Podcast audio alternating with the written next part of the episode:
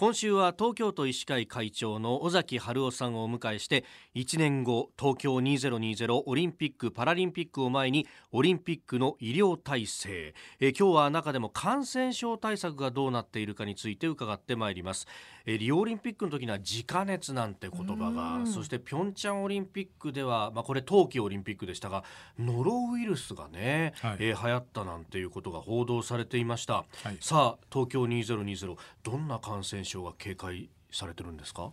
もちろんですね、ええ、自家熱とか、はい、あとデング熱とかそういったのがありましてね、これはやはりあの海外から来られるあのたくさんの観光客の方見に来る方がいますので、はい、そういった方が持ち込まれるということもありますし、えー、ですからリオの時ピョンチャンの時のこういったもの感染症はですね、えー、もちろん対策として寝なくちゃいけません。でやはりあとはエボラ熱とかですね。今今後で流行ってますけども、はいあるいは MERS であるとかいろんなものがあるわけですけども、はい、ただその検疫である程度防がなくちゃいけない、そういう病気とそれから感染症の中でもワクチンを打っておけば防げる、はい、例えばはしかであるとか風疹であるとか、えー、ちょっとあのあまり知られてないですが、はい、侵襲性髄膜炎菌っていうのがあるんですね。侵襲性髄膜炎菌、こうしたものはワクチンを打っとけば予防できる、防げるわけですから、はい、我々としてはそういうワクチンを打っとけば予防できる感染症については、それをしっかりですね、はい、オリンピックまでにやっておいた方がいいんじゃないかということで、まあ、そういったことをあの主張してるわけですね。あまあ、オリンピックやパラリンピック、ね、あの思い浮かべるのは選手たちであったりですが、うん、それ以外にもじゃあ観客の方々であったりとか関わる人全員打てるものは打っといた方がいいっていうことになるわけですか、ね、まあ、理想はもうそうですね。ただあの特にですね、はい、あのやっぱりあのもちろん選手の方とか、えー、そういうことはもちろんですけどあと救急スタッフとかですね、はい、消防庁の方とかそれからやはりあの今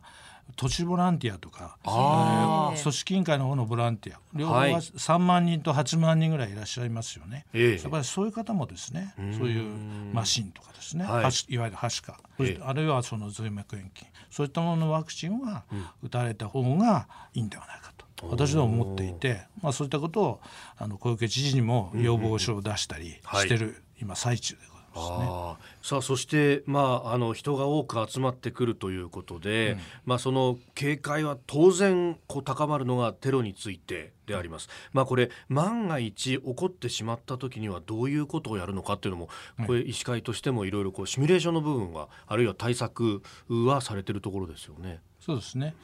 まあ、テロはあの起きてほしくないんですけども、えー、まあ、そちらのあの防ぐのはね、はい、もちろん警察の方とか、ね、公安の方とか、はい、そちらの範疇だと思いますが、まあ、万が一あ不幸にも起きてしまった場合に、うん、やはり特に負傷者が出た場合にですね、はい、その方を緊急処置をして、現場で処置をして病院に運ぶということが大事ですね。その時はやはり一番大事なのは、ほとんどそういう爆破だとかいろんな外傷によるものはですね、やっぱり出血性ショックが多いんですね。つまり出血が止まらなくて、はい、それで亡くなってしまう、ですからまず一番大事なのは、そこで止血をするとかですね。で特に動脈からこう出てる出血は、なかなかただ抑えるだけで止まりませんのでですから今あのターニケットっていうですね。ターニケット。止血体の一種なんですけども、はい、まあこういうあのリング状のですね。今手元に写真があるんですが、うん、なんかあの腕章のもうちょっと細いやつみたいので、ええ、でその一つの部分に金属のこれ棒みたいなのがついてますね。そうですそうです。で結構それをこう、えー、腕なら腕なり足内にですね、はい、こうはめてですね、その止血体を、はい、まずは。でこの棒のところでこうねじねじのようにねじってですね、締め付けて止めると。ですから従来の止血体に比べて、はい、あのやはり25秒ぐらいであの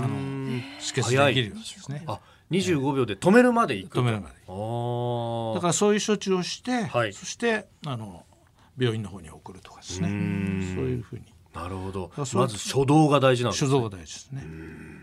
えー、東京都医師会会長尾崎春夫さんに、えー、オリンピック・パラリンピックに向けての感染症対策そしてテロの時の対応について伺いました。先生明日もよろしくお願いします。よろしくお願いします